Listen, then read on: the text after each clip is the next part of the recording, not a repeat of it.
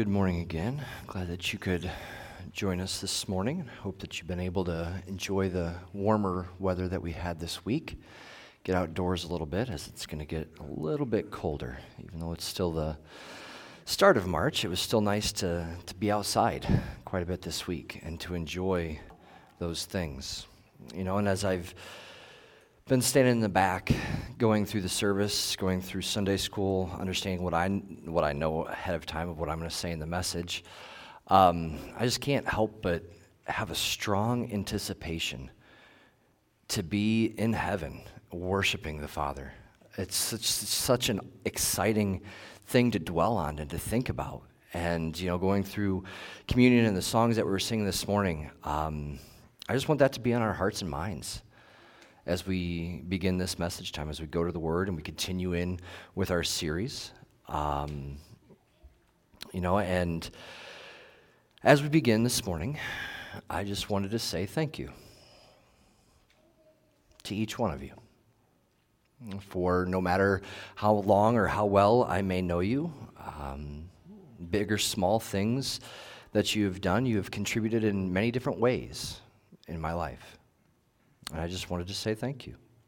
And it does mean a lot. You know, this morning we're going to be talking about this next gift in Romans 12. If you want to open up there, you can. It's just going to read this verse, and then we'll travel to some other areas within the Bible as well. But in chapter 12, verse 8, in the middle part of that there, the one who contributes in generosity.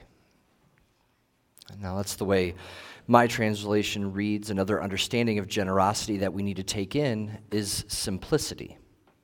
And I think that would be important for us to understand in terms of the lavishness of generosity that we can see in our world. The whole Oprah mentality of you get a car and you get a car. That's not what's meant by generosity in this instance. It's more about the simplicity. Originally, I wanted to combine this uh, gift with the acts of mercy one, because that is to be done in cheerfulness. And we know from Scripture how God desires a cheerful giver. So, not just the acts of mercy being cheerful, but also in our giving. Um, but, you know, as I was working through this message, it was just kind of a weird way that it came about. It was a weird week in a lot of different in a lot of different aspects. And you know, many time when I'm many times when I'm preparing a message, I'm looking through different scriptures. I'm scouring different life experiences, different ways to help apply the passages to our lives. And I originally didn't really think I was going to come up with a ton of things for this one. But with the couple of weeks that we've had, they've been heavy, and I've been deeply moved by the Spirit. We've been through a lot in the last couple weeks with the loss of some loved ones, some near losses of other loved ones from the conflict that's going on in Europe, um, and then just my own personal times of grief as well. Things have been heavy, and the Lord had moved in some strong ways over the last couple weeks. I did get away for half of the week down to the Ozark Mountain area for some fun and wind therapy. Um, did get a stomach bug through it, but managed through. Um, but you know, I was able to reflect on some things I think will apply in a strong way today to bring out some of the practicality for us as we go through this gift. So let's start with our understanding of the gift uh, for the one who contributes. And again, I think with all of these ministerial types of gifts, the same thing I'm going to say all the time it's hard to discern between natural ability and the gifting of the Spirit. We look to those promptings to help us understand that difference. Um, looking at the phrase of the one who contributes, it has to do with spontaneous private benevolence. So it's not intended to be repetitive, it's not intended to be blasted on social media of you helping a homeless person and how good of a person you are because of that. Um, the term contributes gives us a sense of giving, but also one of sharing, to give a share of. So Paul is teaching that those in the body are to be sharing as with others as a functioning member of that body. The Spirit gifts and guides in that. Most probably within this view, within this context, is going to be food, is going to be simple possessions that's being referenced to, more basic needs type of stuff. Doesn't mean that other things can't be shared, um, but just again, pointing more towards those basic needs as it's building up the body, um, building each other up. In generosity or in simplicity is how the contributing and the giving is to be done. Some translations may have in sincerity. So people are to give basic needs with a sincerity of heart, a single mindedness. It doesn't expect anything return in return. You know, when you contribute, uh, it is to be done without regret, without other motives. So let's look at some of the other passages to help give us um, a wider understanding today. Turn over to Acts chapter 5.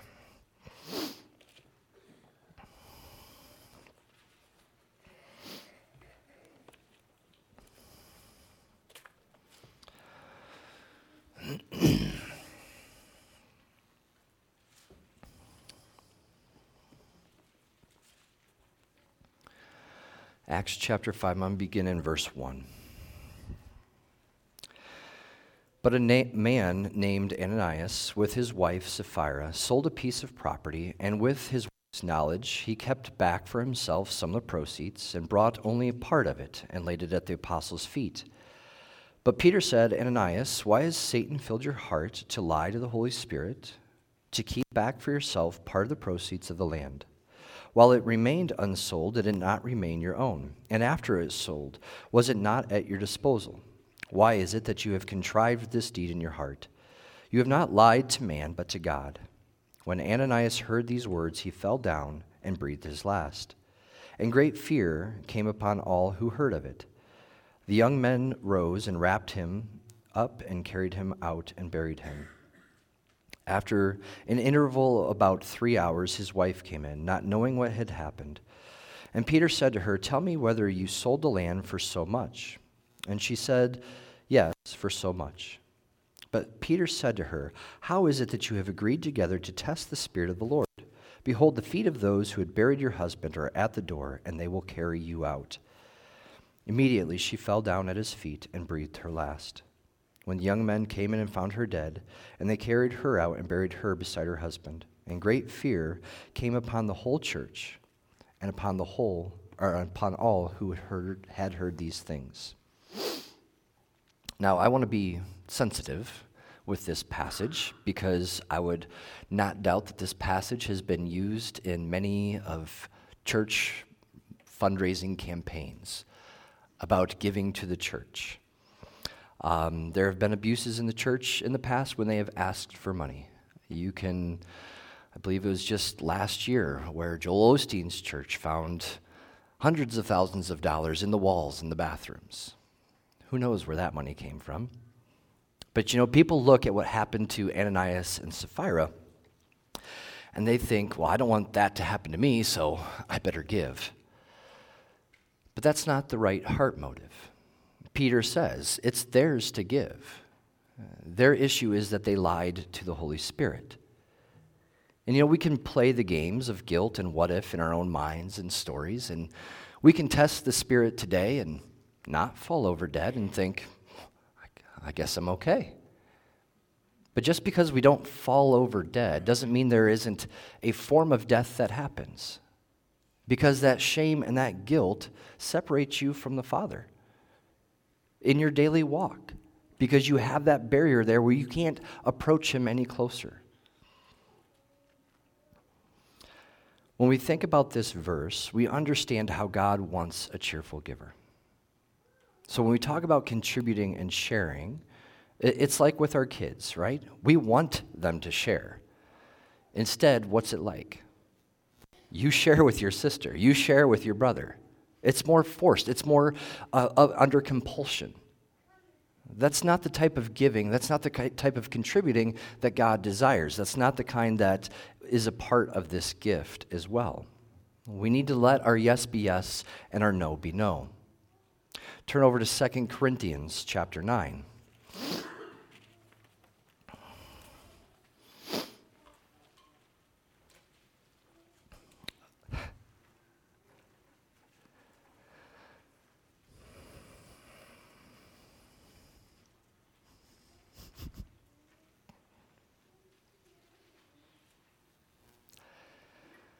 Chapter 9, I'll begin in verse 6.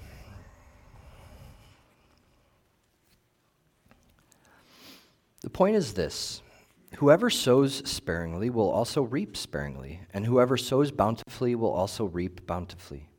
Each one must give as he has decided in his heart, not reluctantly or under compulsion, for God loves a cheerful giver. And God is able to make all grace abound to you, so that having all sufficiency in all things at all times, you may abound in every good work. As it is written, He has distributed freely, He has given to the poor. His righteousness endures forever. He who supplies seed to the sower and bread for food will supply and multiply your seed for sowing and increase the harvest of your righteousness. You'll be enriched in every way to be generous in every way which through us will produce thanksgiving to God.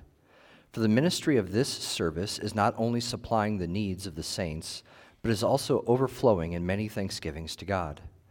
By their approval of this service, they will glorify God because of your submission that comes from your confession of the gospel of Christ and the generosity of the contribution for them and for all others, while they long for you and pray for you because of the surpassing grace of God upon you. Thanks be to God for this inexpressible gift. I think, this is my personal opinion, I think that this is probably one of the main passages when it comes to understanding giving, um, how we're to treat it as Christians. Looking at verse 13 again. By their approval of this service, they will glorify God because of your submission that comes from your confession of the gospel of Christ and the generosity of your contribution for them and for all the others. This giving and contributing is based in the gospel message that we've received from the Father. One commentator named Van Eunuch, he's got a different take on Romans 12 8 that I thought was interesting this week. He would translate it or he would bring out an understanding that goes along these lines. He says, If one communicates the riches of the gospel, let him do it with simplicity, for example, without self exaltation, because the wealth of the gospel itself is grace. So, holding to the fact that the gospel message, you know, being in the salvation of Christ is the richest thing that we could possibly ever have, um, we then turn and contribute those riches generously to others. It was a deeper thought this week that made me reaffirmed in my evangelistic efforts. Um, you know, the blood of Christ is eternal, whereas silver and gold will fade, they will perish. You know, it doesn't matter how little or how much we have. We have because Christ has first given to us. He loved us first, so we love. He has given us grace, we share that grace. It's a deeper understanding I think we all need to ponder in terms of how we are con- contributing and what's that motivating factor. Are we contributing because we're told we need to tithe?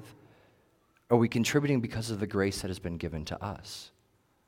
You know, what your heart motive tells you a lot about the type of giving that you do. You know, um, but just because, and let me just give a little sidebar to that. You know, yes, the gospel is the greatest thing that we have, it is the richest thing that we have, but it also doesn't mean that we neglect the basic needs that others around us have as well. Let's turn back to chapter 8 in 2 Corinthians, and we'll touch on this a little bit deeper.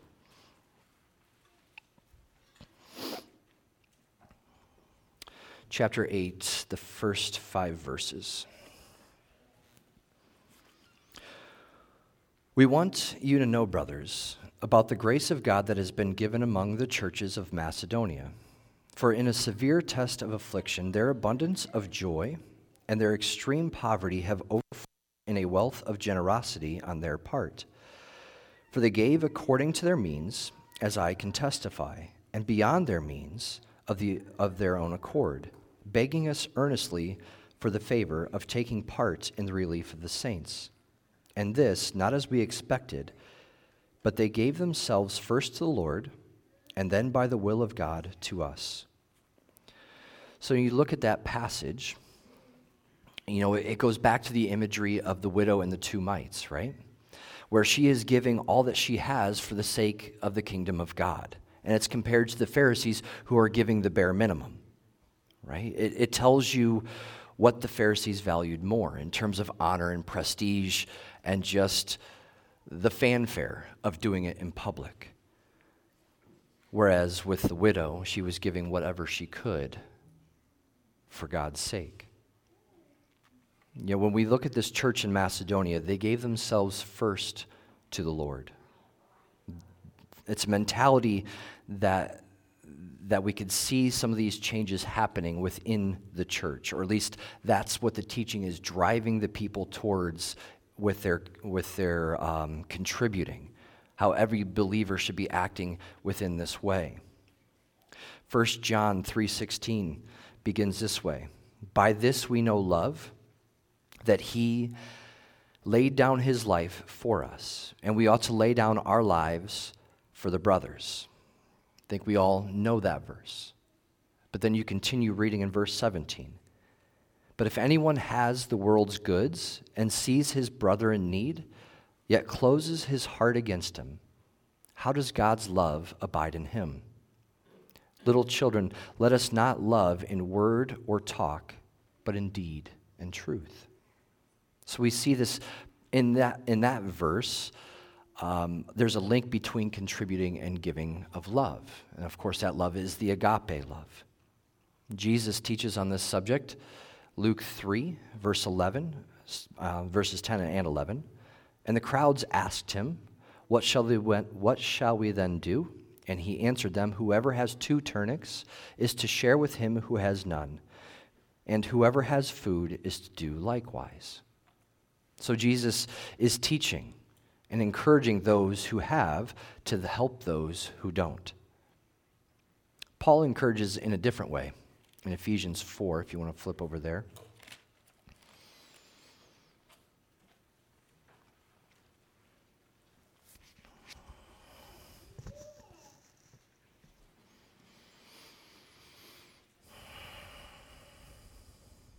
Ephesians 4, verse 28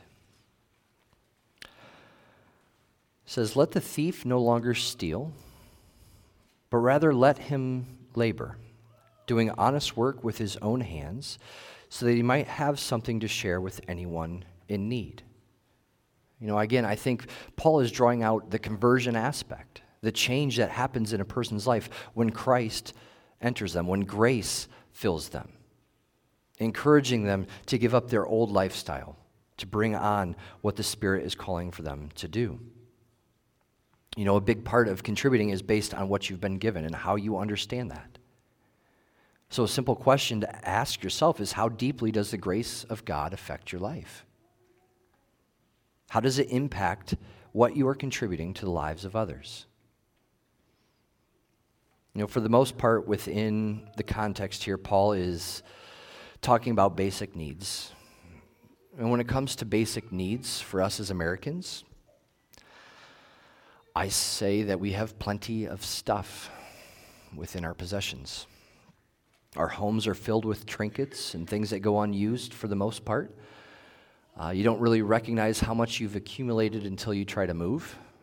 Um, and at that time, you try to have five or six garage sales to get rid of half of the stuff so you don't have to move as much.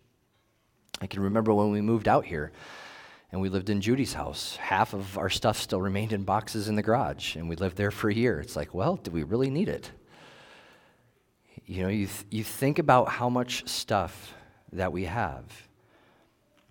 You might think that it's unusable, but it could be a treasure to someone else as well. You know, and, and, a lot of the stuff that we have is extra things. It doesn't necessarily go to these basic needs. Clothes is a simple example. We change our wardrobes often. We get new clothes, we sell clothes at garage sales, we give them to Goodwill. You know, I think probably 90% of Elaine's wardrobe went to the Micah house. The other 10% I saved back for the girls. You know, we as a church, we had a tote. I'm not sure what happened to it, but we have a tote for um, the food drive, for the food bank that we give to. So we were contributing in community at large in that way. But how are we doing in terms of individually as a body? You know, as a body, I think that we're very generous. We have a very healthy benevolence fund. But we run into some problems here. You know, as Americans, we tend to be pretty proud. We tend to say, we're good, we're fine, we don't need any help. I think we say this because we don't want to let people in to see our dysfunctions. And I joked with Brett earlier about saying the word dysfunction in Sunday school. It's like there's no way that you would have normally said dysfunction until I put it in a sermon. It's the way it always works. But you know, we're, we're all dysfunctional. And we don't want to let others in to know that. No matter how many times I say we're all dysfunctional, we still don't want other people to see our dysfunctions. So I just tend to do things for people. Many times it's anonymous because if they know it's for me, then they try to pay it back in some way. I simply just tell them to pay it forward. And when people don't want to accept what I'm going to give, it's not the healthiest thing, but I've resorted to, well, I'll just give it to your child then, and they can spend it how they want. I know that that's come back to get me in some areas as you guys have interacted with my children. But you know, I definitely used to be this way to where I wouldn't accept help. But it's interesting how a medical emergency can change that attitude. When you're thrust into a different state of mind and you lose all pretenses and you allow others to help. And then you're able to see the blessing of receiving. I can remember, even at the time of initial diagnosis, I was still saying no. We'll manage, we'll get through. Elaine said yes, and I went along for the ride. And it was a hard time for the body, if you remember. It was at that time we had Amelia and Elaine, and there were several close family members and friends all going through cancer at the same time. And I, I, can only speak from my vantage point. But after that initial shock wore off, we had a flood of people coming, coming alongside of us. We had a meal train set up, childcare when we we're at the appointments, people coming to clean the house. My family in Ohio set up a benefit that grew quickly out of their control. We had monthly days of fasting and prayer. We received cards upon cards. And we had even more people wanting to volunteer, to, coming, to come alongside of us, that they were available. But we just, everything was being done. We didn't have uh, enough things for people to take care of. It was an outpouring that we didn't expect, but one that showed us the love of the Father in a strong way. We were a part of the homeschool community a part of this church. I was connected with pastors of other churches within the area, three churches back in Ohio, and two large extended families. As time goes on in your life, you forget the impact that you have in other people's lives, the things that you have contributed in their lives. With that life event, we were able to see so many people come out to help us, and it was humbling think one of the best cards Elaine got was from her high school basketball coach. He was a hard coach. He yelled a lot. Elaine didn't think that he was a Christian. Um, and she played behind and alongside of somebody that was more of a star player. She was 6'2. She went on and played in college. Elaine worked hard. She got in every game. But not many people would take notice to her. But her coach sent her a card with a Bible verse and part of his testimony. And it absolutely floored Elaine. That was of all of the hundreds of cards that she received, that was the one that she loved the most. Because he shared his, his love of Christ for a person that she didn't believe was saved. When we went back to Ohio for the benefit, again, we were humbled. There was over a thousand people at that benefit, and we ran out of food. My family had so many donations for auctions and raffles that they were in over their head. Normally, we stay at my mom's house uh, when we go back to Ohio. Where the kids used to sleep was just full of stuff. So they had to sleep somewhere else. People that we didn't know, but maybe knew some extended family members, came up to us at that, auction, or at that benefit. Said that they were following Elaine's story, that they were praying for her people that graduated with a 70 year old uncle that I have. You know, people that you wouldn't that you would never meet again. But we had an opportunity to meet that night. And it was in that moment when we were being showered with such generosity and simplicity that Elaine had the opportunity to give back. And she got up and she gave an update on her health because she had just started some treatments. And she gave the gospel message to a room of a thousand people that you could hear a pin drop in.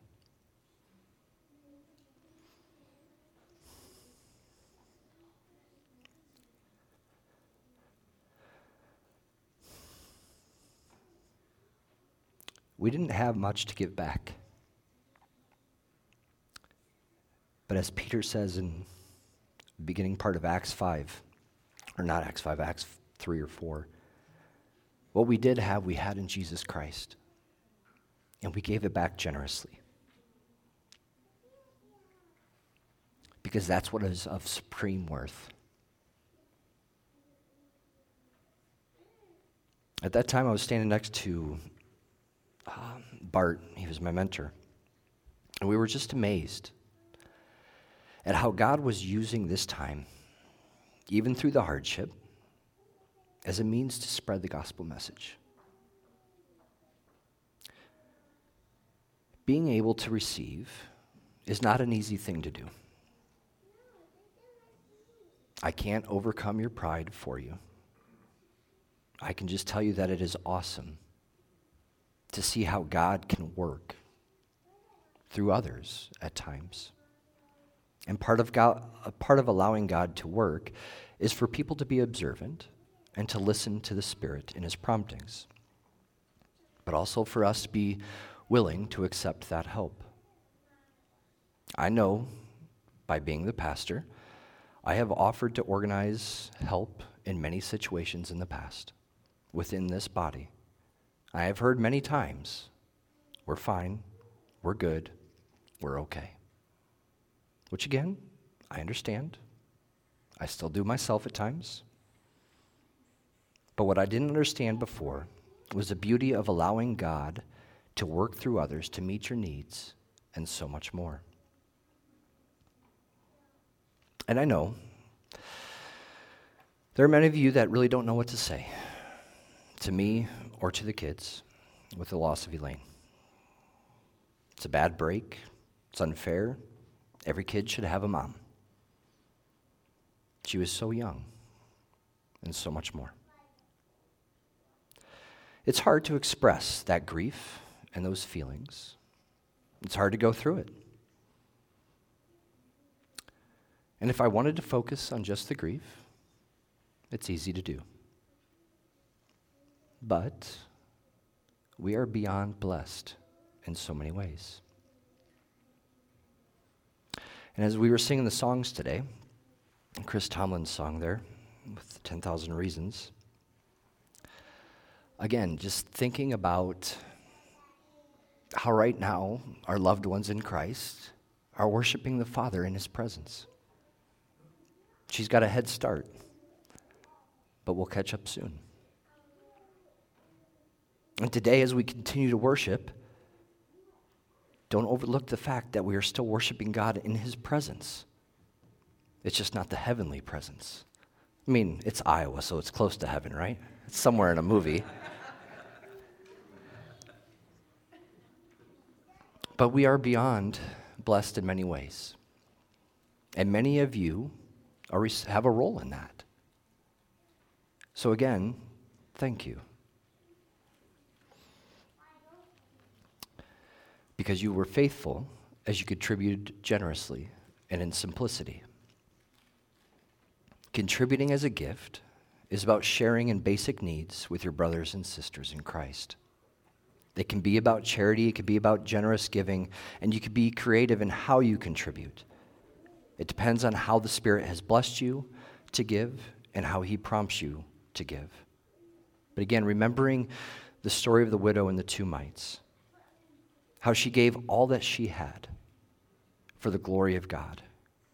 It's not always a matter of what you give, but it's the heart motive behind it. Following His guidance for us to be able to share in simplicity and generosity. So let's be generous who we share with, especially being generous with the gospel message. Let's pray.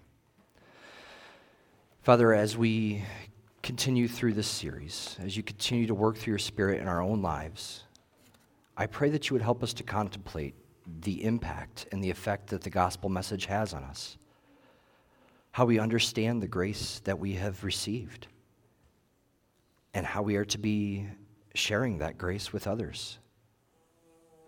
Lord, and in so many ways you have blessed us in material things.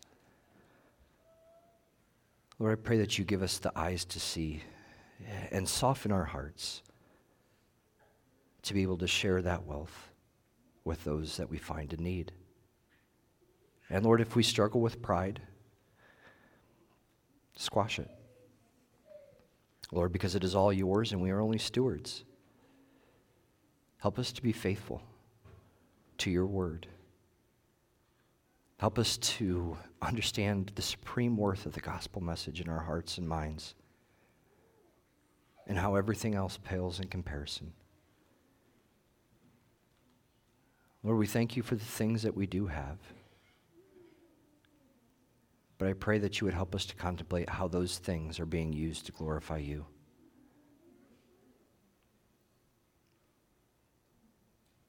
Lord, bring us back to the simplicity of the gospel message. In Jesus' name I pray. Amen.